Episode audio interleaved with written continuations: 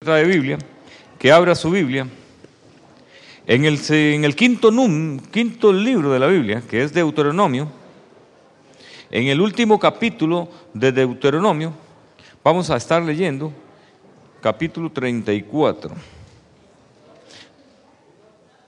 Queremos dar gracias a Dios por las personas que nos visitan en esta, en esta noche.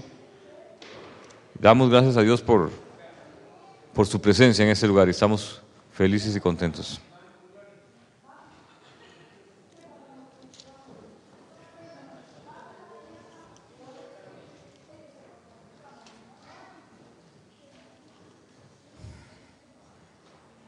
Deuter Deuteronomio 34.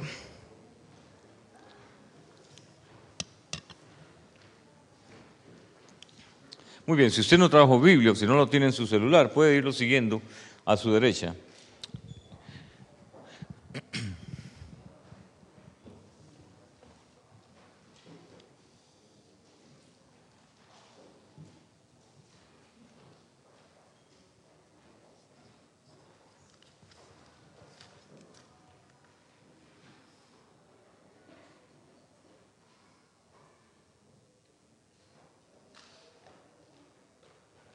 Gracias, hermano. Dice la palabra de Dios. Subió Moisés de los campos de Moab al monte Nebo, a la cumbre del Pisga, que está enfrente de Jericó, y le mostró Jehová toda la tierra de Galaad hasta Dan, todo Neftalí y la tierra de Efraín y de Manasés, toda la tierra de Judá hasta el mar occidental el Negev y la llanura, la vega del Jericó, ciudad de las palmeras, hasta Soar. Y le dijo Jehová, esta es la tierra de que juré a Abraham, a Isaac y a Jacob, diciendo, a tu descendencia la daré, te he permitido verla con tus ojos, mas no pasarás allá. Y murió allí Moisés, siervo de Jehová, en la tierra de Moab, conforme al dicho de Jehová y lo enterró en el valle, en la tierra de Moab, enfrente de Bet Peor, y ninguno conoce el lugar de su sepultura hasta hoy.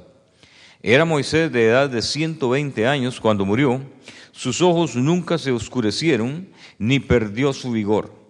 Y lloraron los hijos de Israel a Moisés en los campos de Moab treinta días. Y así se cumplieron los días del lloro y del luto de Moisés. Y Josué, hijo de Num, fue lleno del espíritu de sabiduría porque Moisés había puesto sus manos sobre él. Y los hijos de Israel le obedecieron e hicieron como Jehová mandó a Moisés. Y nunca más se levantó profeta en Israel como Moisés, a quien haya conocido Jehová cara a cara. Nadie como él en todas las señales y prodigios que Jehová le envió a hacer en tierra de Egipto, a Faraón y a todos sus siervos y a toda su tierra y en el gran poder y en los hechos grandiosos y terribles que Moisés hizo a la vista de todo Israel. Una de las cosas más importantes que cualquier ser humano y sobre todo cualquier hijo de Dios, cualquier cristiano debe conocer, es que Dios es un Dios de procesos. Y a nosotros, los, normalmente los seres humanos, no nos gustan los procesos, nos gustan las cosas instantáneas y, más en nuestros días, en que la tecnología ha hecho que muchos resultados se obtengan con, con pocas cosas que hacer. Y tenemos microondas y tenemos internet cada vez más rápido y, y todas las cosas este, apuntan a eso, a la velocidad a no someternos a un proceso, pero Dios no va a cambiar. La Biblia dice que Él es el mismo ayer y hoy y, y siempre. Por lo tanto, Dios siempre ha sido de procesos y para con sus hijos, y para con su vida, y para con su matrimonio, y para con su ministerio, y para con el plan que Dios tiene diseñado para usted, Dios a usted lo va a meter y lo ha metido y lo, y lo tendrá por siempre en un proceso. ¿Estamos claros hasta aquí en eso? Es un proceso. Es un proceso donde se queman etapas. Ahora, dentro del proceso, tenemos que entender, hermano, que existen tramos en la vida. Vamos a llamarle etapas. Etapas que se van sucediendo y que en determinado momento se terminan, en determinado momento se mueren, Y en determinado momento, eh, siendo la voluntad de Dios, tenemos que renunciar a ellos porque están en el pasado si es que queremos algo nuevo en nuestras vidas. Si nosotros no, no renunciamos a esa etapa que pasó en nuestras vidas y nos atamos a ella, ya sea por asuntos emocionales, sentimentales, entonces no podemos caminar hacia el propósito de Dios. Acabamos de leer algo, pues que no deja de ser extraño, pero forma parte del proceso de Dios. Dios había empezado ese proceso hacía muchos siglos atrás con el pueblo de Israel, el cual en cierta forma a veces se comporta como un prototipo de cualquier ser humano. Habían estado esclavos en Egipto y Dios había levantado a un caudillo, había levantado a un líder, había levantado a Moisés. Ustedes conocen la historia. Lo levantó con poder, se hizo amigo Dios de este hombre, lo hizo ver milagros en el desierto, mares abiertos, eh, manadas gigantescas de codornices que se desviaron de su línea migratoria normal solo para alimentar al pueblo de Israel. Milagros como ver salir agua de una roca seca. Y muchísimos más milagros que Dios a través de este hombre este, pudo, pudo manifestarles. Dios sacó a su pueblo de la esclavitud y durante 40 años, a través de Moisés, los dirigió hasta llegar al lugar donde estaba la tierra prometida. La división entre el desierto y esta tierra prometida era un río, y todavía sigue siendo un río que se llama el río Jordán. Y durante esa etapa de 40 años, hermano, el pueblo de Israel aprendió a amar con todo su corazón a Israel, a, Moisés. Era un hombre que se apasionaba por, por el pueblo. Era un hombre con tanta pasión por su pueblo que estuvo dispuesto a morir.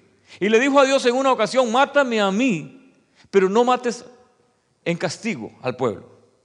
Era un, hombre, hermano, con un liderazgo impresionante con una unción tan grande, hermano, que es el único que en toda la Biblia dice que pudo hablar cara a cara con Dios. Fue aquel hombre que les enseñó, hermano, las reglas morales, que les enseñó el comportamiento, que los enseñó a, a pasar en esta transición de ser esclavos, porque habían sido esclavos sus padres, sus abuelos y sus bisabuelos. Y les enseña la libertad y lo hace a través del desierto. Le aman, le respetan y hasta le temen porque han visto que cada vez que se han levantado contra él, la mano de Dios se levanta a favor de él. Pero de repente cuando ya están, hermano, sus ojos contemplando las palmeras, cuando están contemplando los repastos, cuando están contemplando una tierra, hermano, de verdor, una tierra de uvas, de frutas, de ganados, Llega Dios y llama a Moisés y le dice, venga acá, necesito hablar contigo y lo sube a un monte. Y le dice, hasta aquí te he traído, hasta aquí te he usado, hasta aquí has traído a tu pueblo, hasta aquí has sido el libertador, el libertador de mi pueblo, el libertador de Israel. Pero aquí termina tu etapa. Tienes todo el vigor. Aquí acabamos de leer que dice que murió con todo el vigor, que dice que la lámpara de sus ojos nunca se apagó, o sea, murió sin ser ciego. Y lo que está sucediendo no es a causa del pecado, no es a causa de un accidente. Dice la palabra de Dios que fue Dios el que lo llevó hasta el monte. Es Dios el que le muestra la tierra prometida. Es Dios el que le dice que hasta ahí está la etapa. Es más, muere, sus fuerzas se desvanecen, muere y es Dios quien lo toma y lo entierra en un lugar secreto que nadie absolutamente pudo descubrir y hasta el día de hoy nadie sabe dónde está Moisés. No fue el producto, hermano, de, de un accidente, fue el producto de la voluntad de Dios. ¿Qué es lo que estaba pasando en este lugar? Porque una vez, hermano, que el pueblo de Israel se da cuenta que su líder ha muerto, que el hombre que los va a hacer atravesar el Jordán y que los va a llevar a vivir y disfrutar de la tierra prometida ha muerto, empiezan hermano a desarrollar un luto espantoso y terrible, hay llanto en toda en toda la congregación. ¿Qué fue lo que ocurrió? Lo que ocurrió, hermano, es lo que te pasa a ti, lo que me pasa a mí y lo que nos va a ocurrir en algún momento de nuestras vidas, que las, las etapas se acaban. Las etapas tienen un principio y tienen un propósito, pero tarde o temprano se tienen que acabar.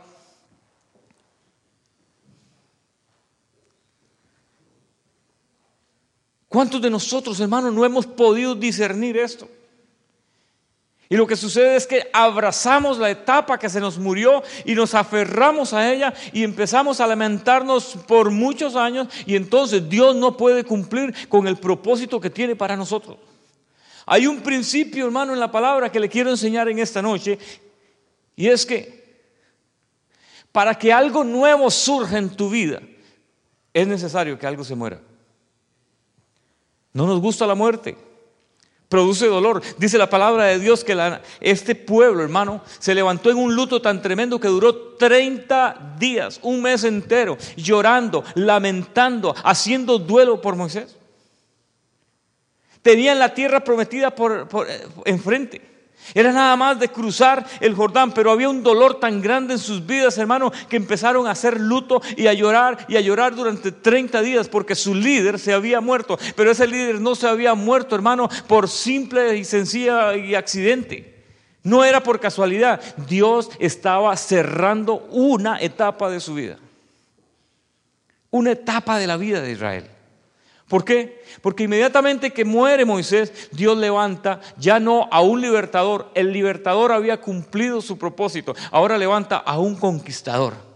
Hay una tierra por delante, hay una tierra que hay que conquistar, hay una tierra que hay que ir a ganarla, hay pueblos aguerridos que están dispuestos a defenderse, hay tierras que hay que tomar y entonces es Josué, hermano, que tiene una unción diferente, es un Josué que tiene la unción de guerrero y de conquistador y ahora es necesario que esta nueva etapa de Israel esté en manos de alguien diferente. Y cuando cruzan el Jordán, usted sabe la historia.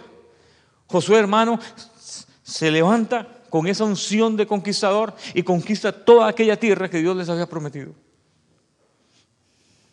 Uno de los problemas que tenemos los seres humanos, hermano, es que no podemos discernir que en los procesos de Dios tienen que haber etapas que se nos mueren.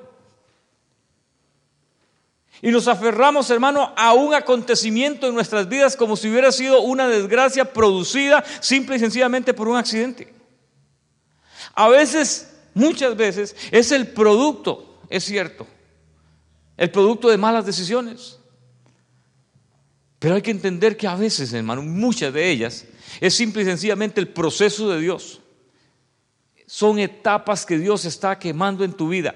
Y el error más grande que podemos hacer nosotros es abrazarnos a Moisés, hermano, y decir, voy a llorarlo no 30 días, no lo voy a llorar un año, lo voy a llorar el resto de mi vida, porque yo sin esa persona no puedo, porque yo sin ese trabajo no puedo, porque yo sin esa relación no puedo, porque yo sin esa mano, sin ese ojo o cualquier cosa que a usted se le haya muerto, no puedo. Hermano, nuevas etapas Dios tiene para tu vida.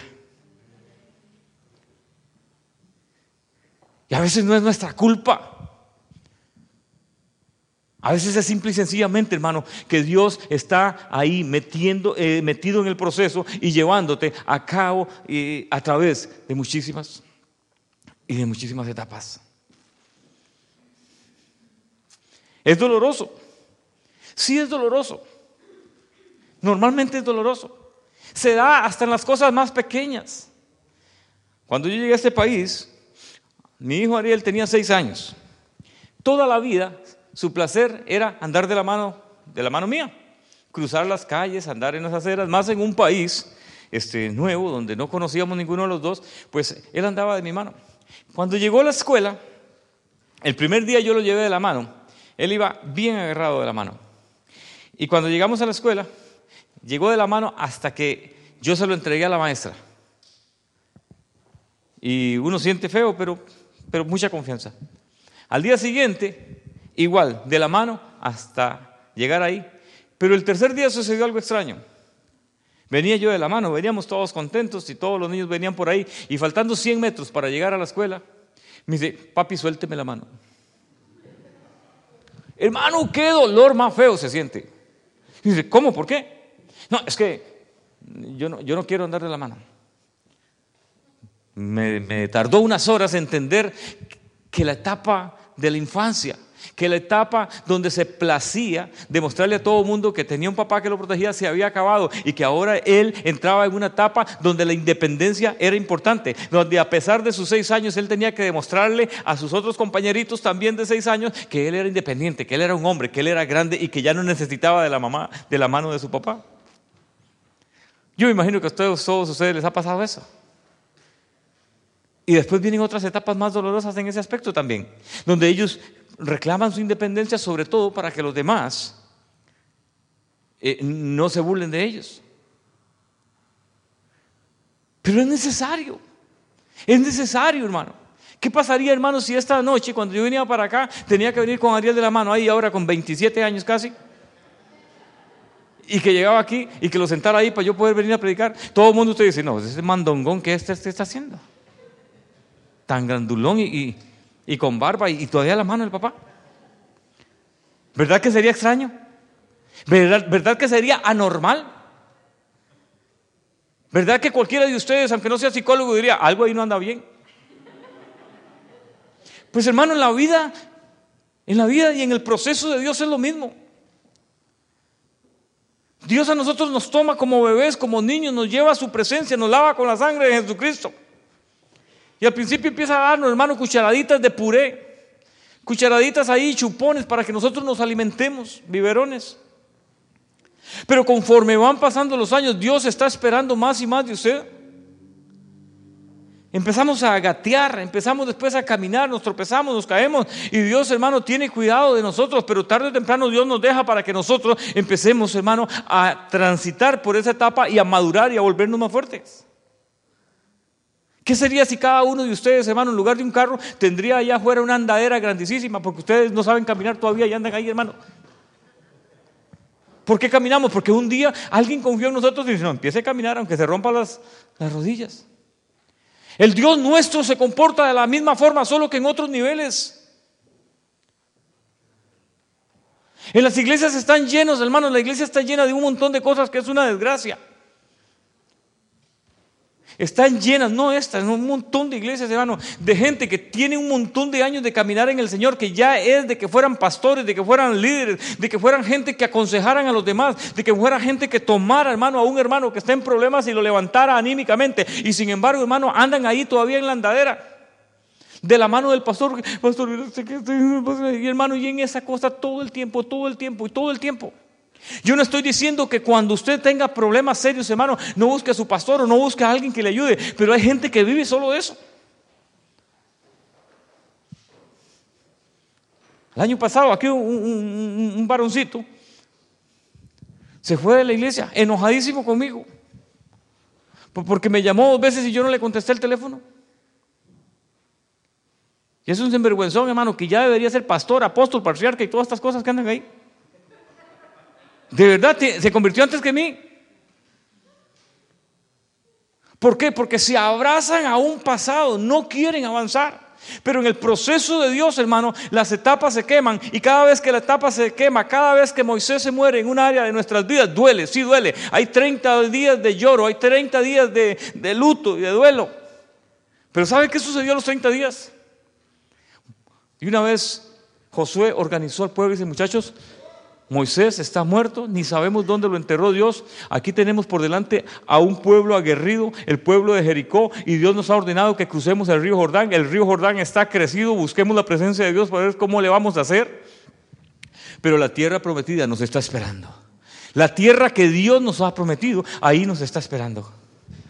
Había pasado una etapa, la etapa de algunos milagros, la etapa donde tenía Dios que hacer surgir agua de una roca estéril, simple y sencillamente porque no había más agua. Pero ahora Dios los estaba llevando, hermano, no donde habían rocas que fluían con agua, sino donde habían ríos, donde habían lagos, donde habían lagunas.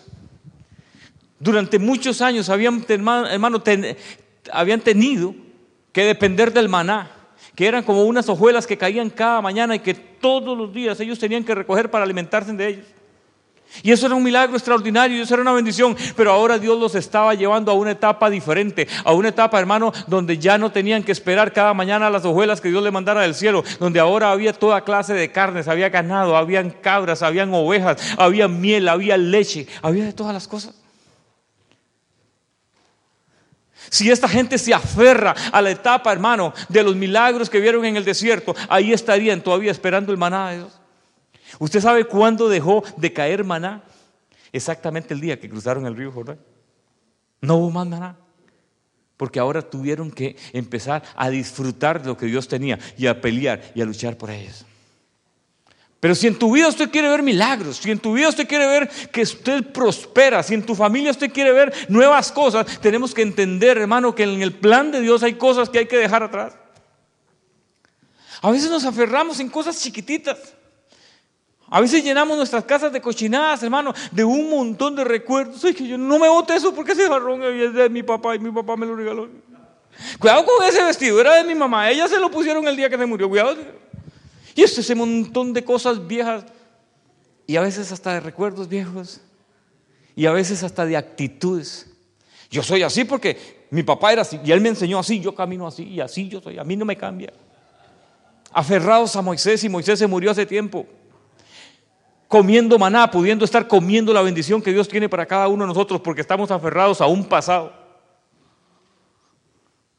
Porque estamos aferrados a una etapa que formó parte del plan de Dios, que cumplió su propósito en nuestro desarrollo, pero ya se acabó. Ahora Dios tiene algo para usted nuevo. Usted está más maduro, usted está más fuerte, usted tiene más visión. Y además Dios te ha llevado a un lugar diferente.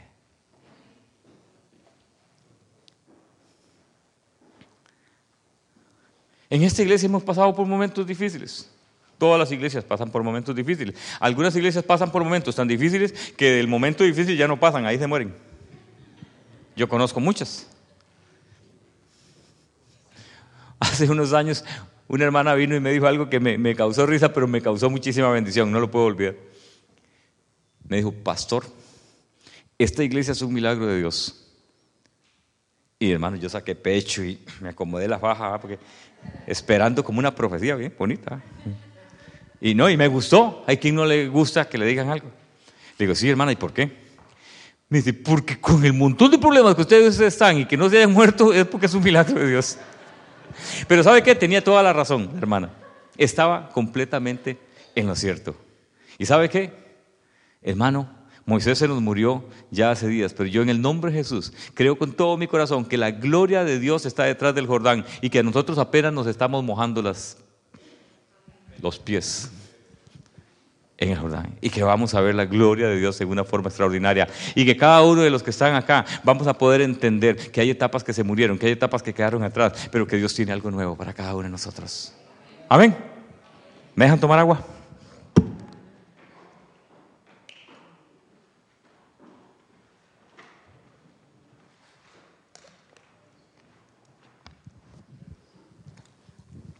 ¿Qué hacer cuando de repente me doy cuenta que sí, que efectivamente una etapa de mi vida se ha cerrado, que tiene dolor, porque todas son dolorosas, a veces implica que se nos muere un familiar, que se nos muere el papá, que se nos muere la esposa, la mamá, que se nos murió el matrimonio, que hubo un divorcio, que se luchó para que no existiera, pero se murió Moisés,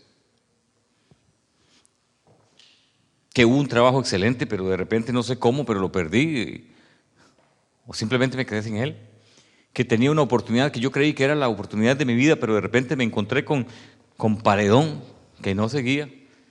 Se me murió la etapa. ¿Qué hacer ahora adelante para ver la gloria de Dios? Hay tres principios o tres cositas que yo quiero decirle en esta noche con respecto a qué hacer. Porque de nada me sirve a mí saber que en el proceso de Dios hay etapas que se mueren si yo no sé enfrentar la nueva etapa. Amén. Vamos a ver qué dice la Biblia. La Biblia dice que el pueblo de Dios, cuando Moisés se le muere, se toma un tiempo de 30 días ellos en, el duelo, cuando hacían duelo por alguien, tenían varios ritos, varias costumbres. Hasta el día de hoy ellos este, conservan algunas de ellas. Uno de ellos es que no se cortaban el cabello, no se cortaban la barba. Este, muchos de ellos ni siquiera se bañaban durante esos 30 días. Algunos dirán, aleluya hermano, eso me está sonando como una revelación de Dios, pero no. Era una costumbre nada más.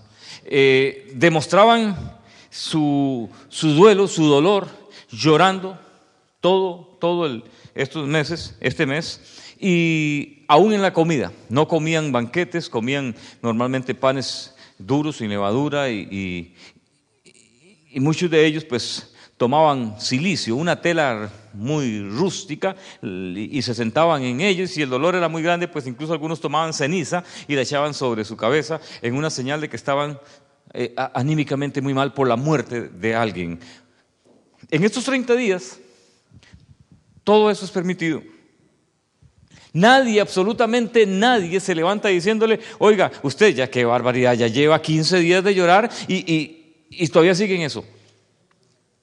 No, se respetaban los 30 días de duelo. Habían sido seleccionados, elegidos y se tomaban el tiempo para el duelo, para el luto. Yo lo que le quiero decir en esta, en esta, en esta noche es lo siguiente, hermano, cuando la etapa de tu vida se muere, hay un tiempo en el que usted tiene derecho a sufrirlo, tiene derecho a sentir dolor, tiene derecho a llorar. Hay gente que se le muere a alguien, hermano, y lo primero que llegan, eso se llama, hermano, ignorancia, eso se llama yo no sé cómo, pero hermano, es llegar a la misma funeraria, abrazar a, la viuda, al viudo, al papá, y decir, eh, ya no sufra tanto, no sufra tanto. Pues, no, Está en el tiempo de duelo, sufra todo lo que quiera, llore todo lo que quiera, a usted le es permitido. A veces predicamos de que no se queje, no diga nada. Hay un momento, hermano, en el que nuestras emociones, en que esta naturaleza humana se comporta de alguna forma, hermano, y tenemos que darle un poquito de rienda suelta a eso. Dele tiempo. Saque tiempo para velar al muerto. Saque tiempo para madurar y entender, hermano, lo que sucedió. Hay un divorcio. Se dice que los divorcios son muy duros. Gracias a Dios yo nunca he pasado por él y no pienso pasar jamás en mi vida. Pero he leído mucho acerca de ello. De hecho, leí una estadística en una ocasión que dice que el 85% de las parejas que se divorcian, una vez que están divorciadas, hubieran echado atrás, se hubieran arrepentido de hacerlo si hubieran sabido todo el dolor que les iba a causar.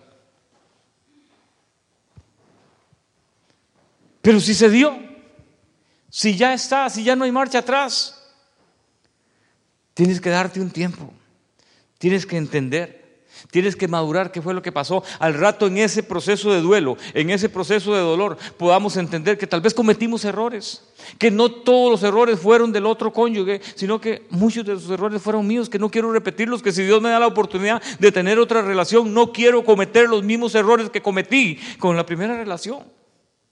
¿Cuándo se da eso? Cuando me tomo un tiempo para meditar un tiempo donde no voy a cruzar el Jordán, aunque yo sé que está ahí, aunque mis ojos todos los días cuando me levanto en esos 30 días puedo ver que hay algo extraordinario esperando. ¿Qué ganas de cruzar de una vez?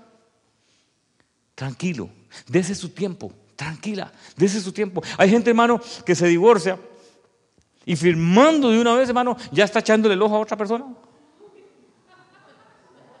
Entonces uno queda como con la duda y dice, Dios mío, ¿será que esto es el que estaba diciendo más bien?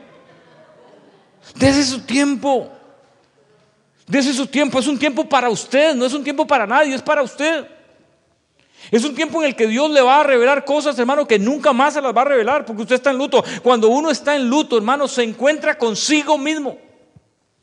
Sus pensamientos empiezan, hermano, a inquirir en zonas donde nosotros nunca habíamos inquirido, donde nunca habíamos entrado. Desde su tiempo, siéntese en el silicio. Perdió su trabajo. Y lo perdió en la mañana y en la tarde. Dios mío, ¿qué hago, Señor? Yo no puedo estar un solo día sin trabajo. Dios mío, ayúdame. Y ahora sí me meto en internet.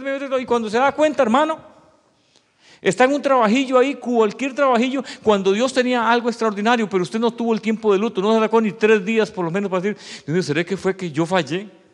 ¿Seré que fui un poquito incompetente? ¿Seré que le grité al jefe? ¿Seré que me volví lleno de orgullo? ¿Por qué perdí el trabajo? ¿Sabe cuándo meditamos en eso? Cuando tenemos un tiempo de luto, de meditación.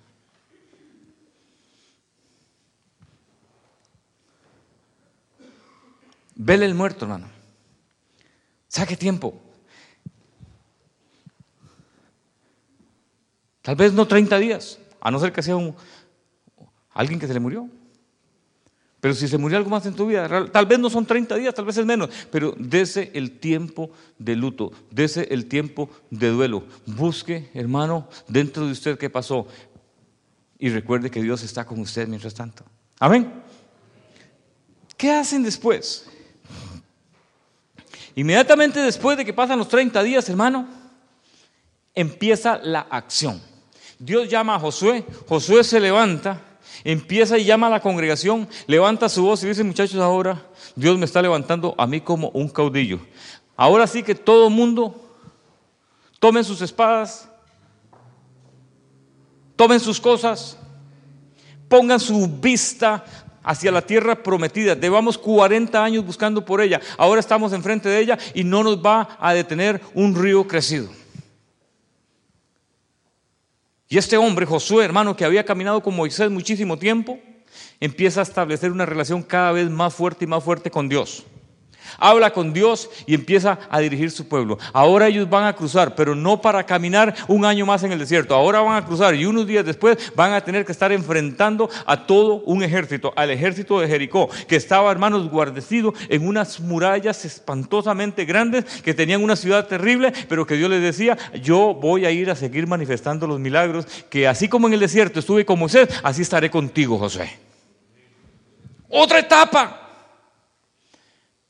Y ustedes se acuerdan, hay, una, hay, hay una escena preciosa que a mí me encanta, hermano, y que no corresponde a esta predicación, pero como a mí me encanta tanto, y yo tal vez creo que tal vez a alguno de ustedes le guste, y déjenme recordarla. Llegan frente al Jordán, el Jordán está crecido, no saben cómo cruzar, no tienen botes, no tienen puentes. Y no sé, seguro hacen un culto y empieza, Señor, glorifícate, haga alguna cosa, abre este mm, río así como abriste el mar rojo. Pero nada pasa. Al rato hacen vigilia y ponen a la gente a ayunar y nada pasa. Zapatean y nada pasa.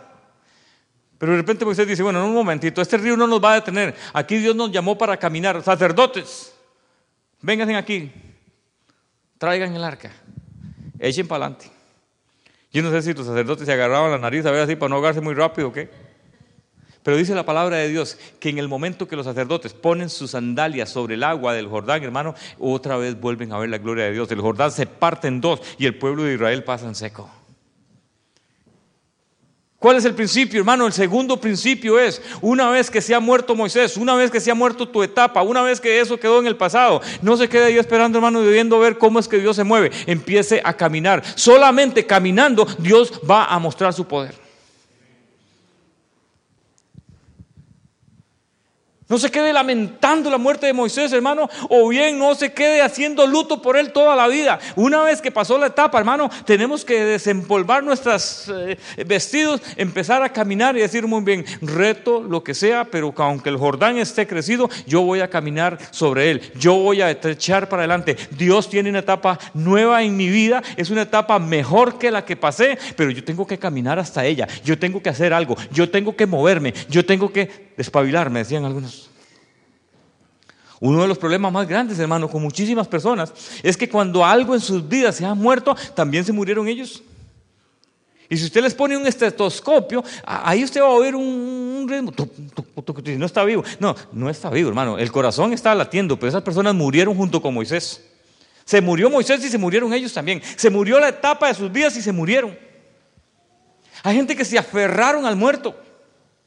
Dios nos llama a cada uno de nosotros, hermano, para decir, ok, me dolió muchísimo. Qué lindo era con Moisés. Vimos la gloria de Dios. Pero yo me levanto en el nombre de Jesús y voy a empezar una nueva etapa. Aquí en adelante empiezo a caminar. Segundo principio, entonces, primero hay que hacer luto, tomarse el tiempo. Perfecto. Nadie te va a condenar por eso. Pero una vez que pasó ese, ese momento, entonces me levanto en el nombre de Jesús. Me levanto y empiezo a caminar. Esa etapa fue muy dura también, pero fue muy gloriosa. Caminaron y normal, empezando a caminar, el río Jordán se abre. Atraviesan.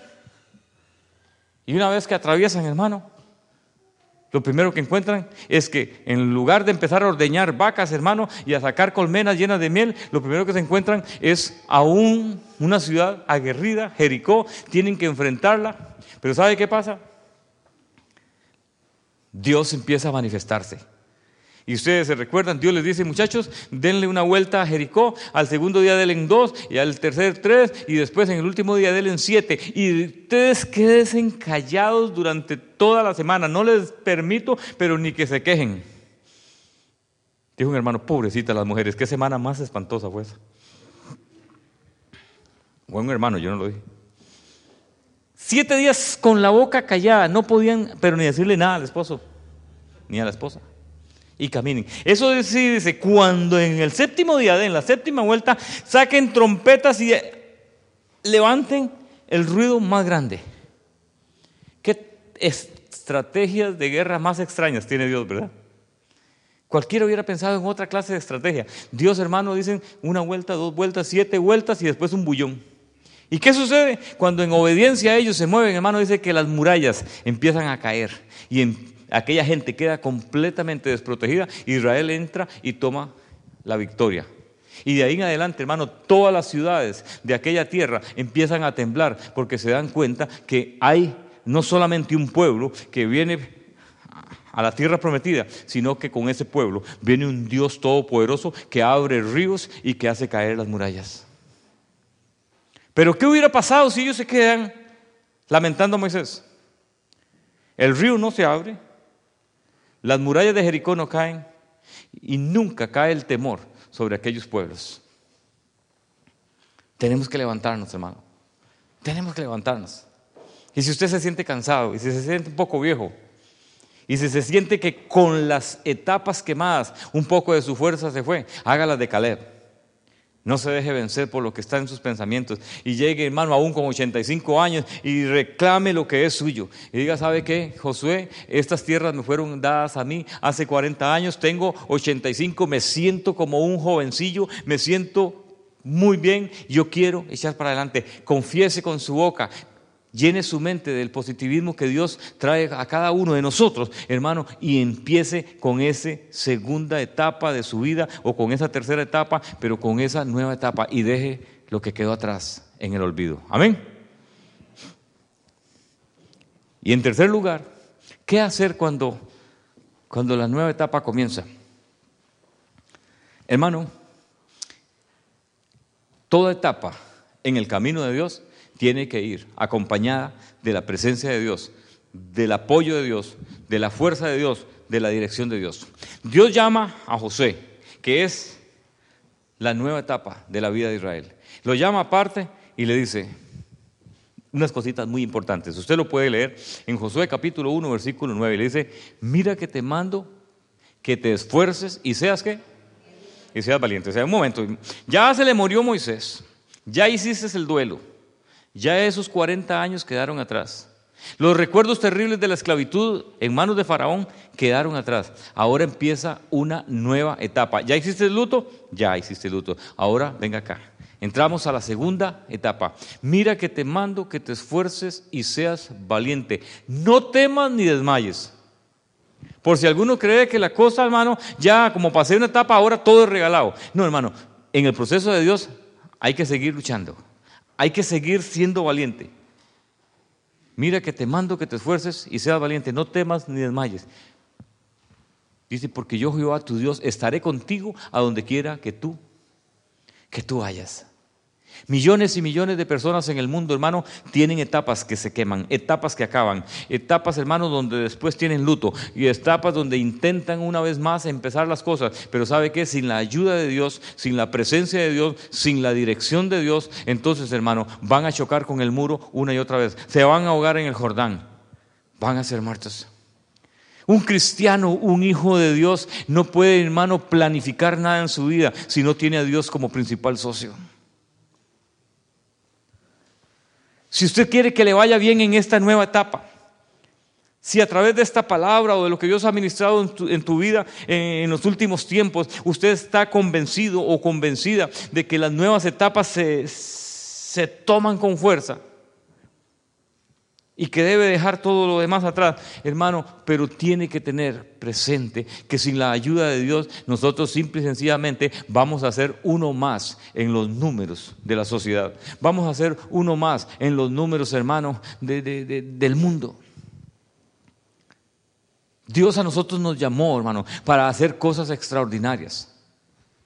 Dios a nosotros nos llamó, hermano, para que cada una de nuestras etapas sea gloriosa y cumpla un proceso en nuestro desarrollo. Pero si queremos que eso se dé, entonces tenemos que tener a Dios con nosotros cada momento, en cada decisión. En esta nueva etapa en la que Dios te va a meter, es una etapa donde vas a tener que tomar muchas decisiones.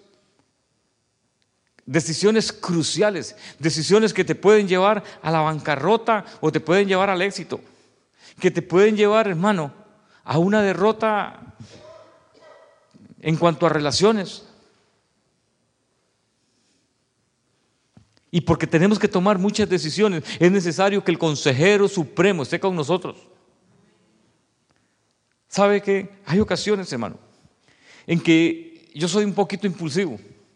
Y, más cuando se trata, hermano, de eventos y cosas de la iglesia. Hay veces que estoy orando a Dios, hermano, y de repente se me viene un pensamiento, hermano, y me dan esas ganas de agarrar el teléfono celular y llamar a una persona y decirle, hermano, tengo un, un plan, ¿le parece esto y esto?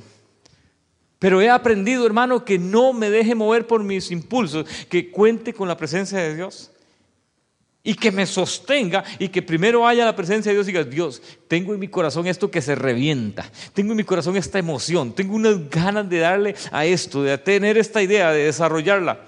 ¿Y sabe qué me ha pasado? En muchas ocasiones, Dios viene y dice, tranquilo, que eso nació de usted, eso no nació mío.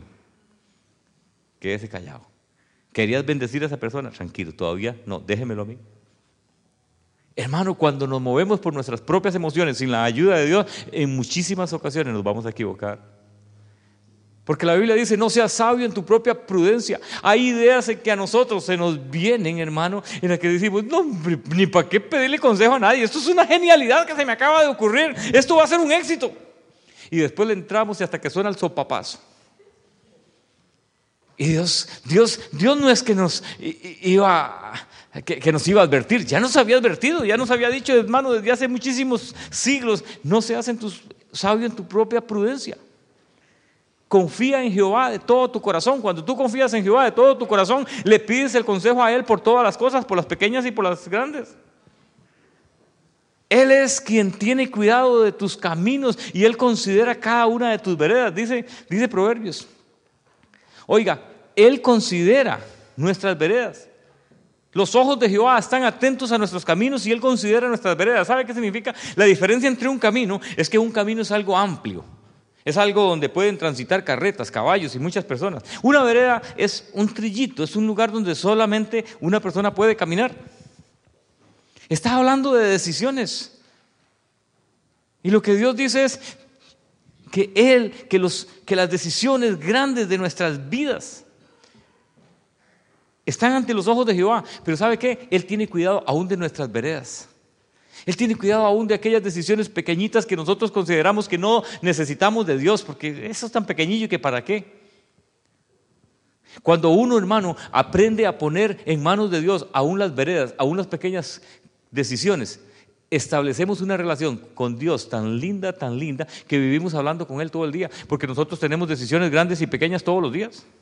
Y cuando usted echa mano de Dios, hermano, aún por las decisiones pequeñas, usted se hace un amigo de Dios y usted anda con Dios ahí en, el lado. Usted duerme con Dios, usted trabaja con Dios, su pensamiento está con Dios. Y no en una forma religiosa.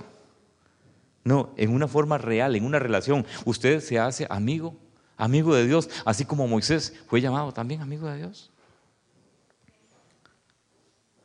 Recapitulo. En los procesos de Dios existen etapas. Y Dios es un Dios de procesos. Dios no va a cambiar eso.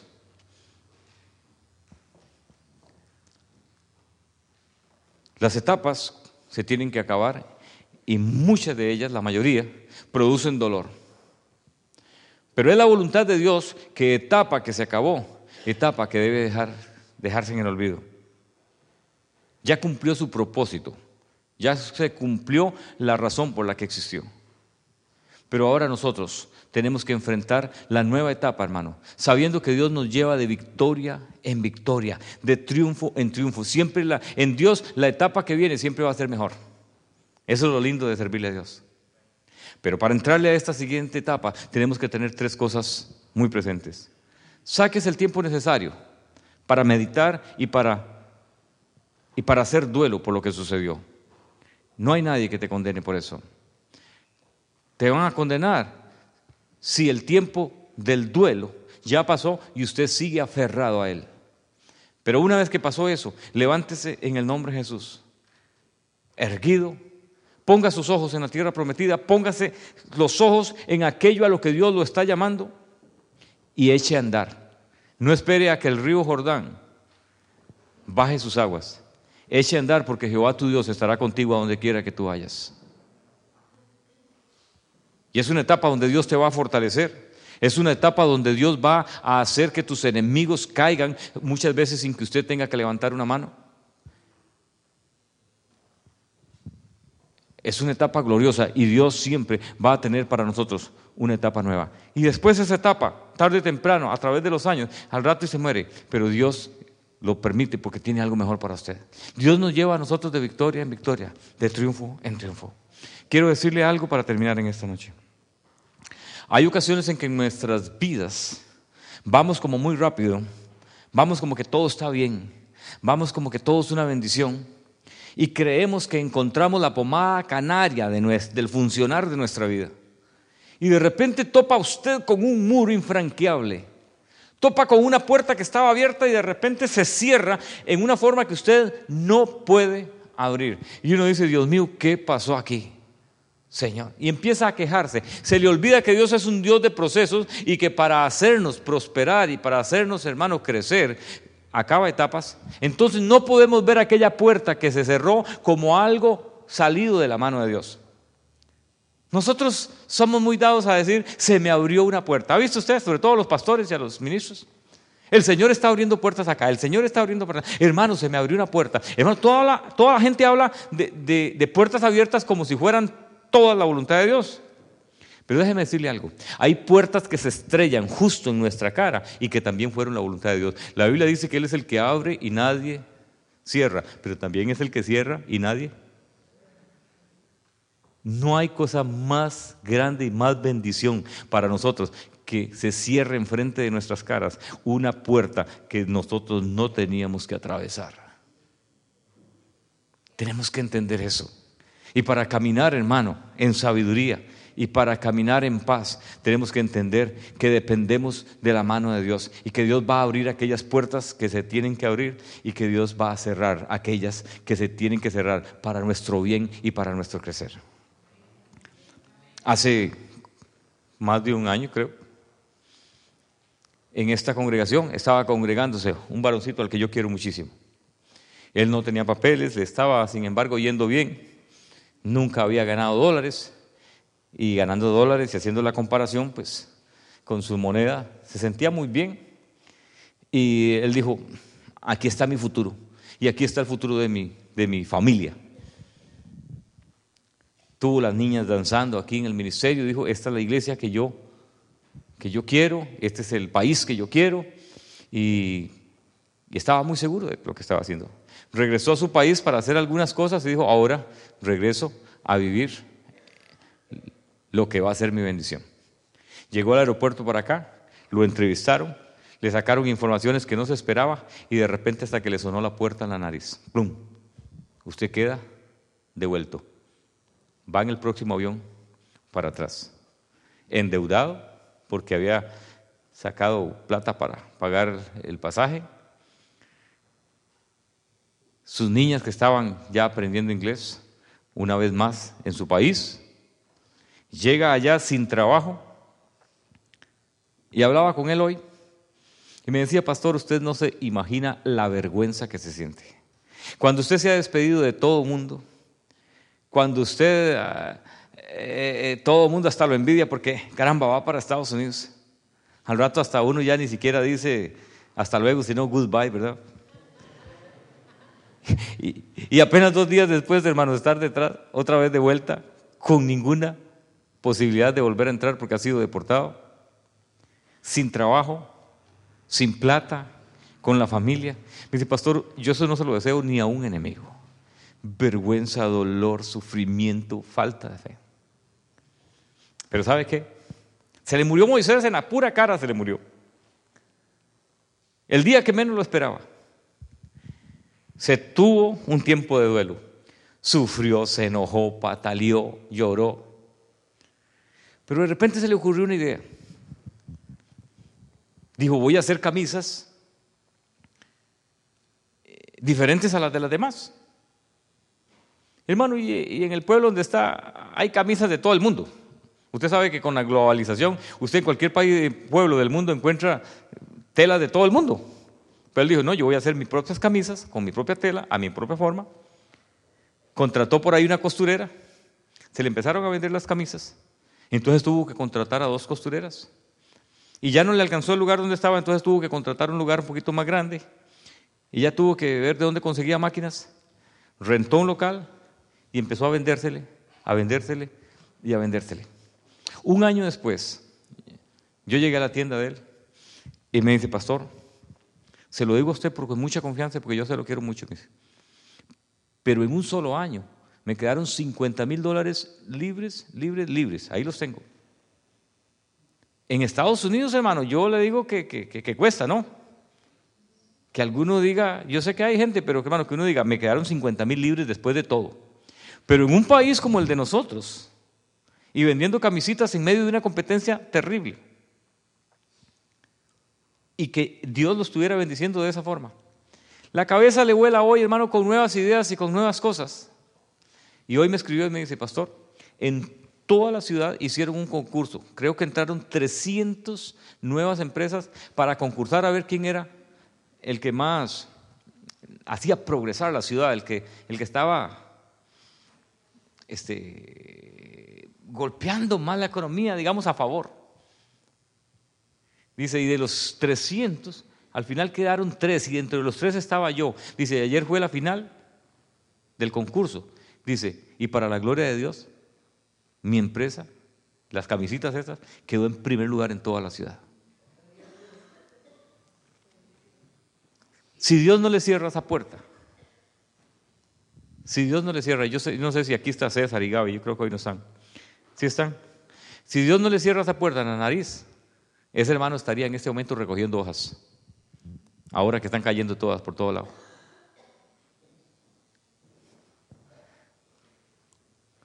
Hermano, cuando usted camina haciendo la voluntad de Dios, no se preocupe si la puerta se abre o si la puerta se cierra. Solo preocúpese que fuera Dios el que la cerró o que fue Dios el que la abrió. Y si es Dios el que la abrió, atraviésela con toda su fuerza. No se quede esperando ahí a ver quién lo empuja. Y si es Dios quien la cerró, entonces vea para otro lado, porque Dios quiere que usted vea para otro lado. Pero la bendición de Dios no estaba en esa dirección, la dirección está en otra. Dios es un Dios bueno. Dios es un Dios de procesos. Dios quiere hacerte crecer y llevarte de triunfo en triunfo, de victoria en victoria. Pero hermano, hay que levantarse, hay que caminar, hay que echar adelante aunque el río ruja, aunque el río esté crecido. Aunque me digan, hermano, que es una tierra de gigantes, camine, porque si nosotros no tememos y obedecemos la voz de Dios, entonces Jehová nuestro Dios estará con nosotros a donde quiera que usted vaya.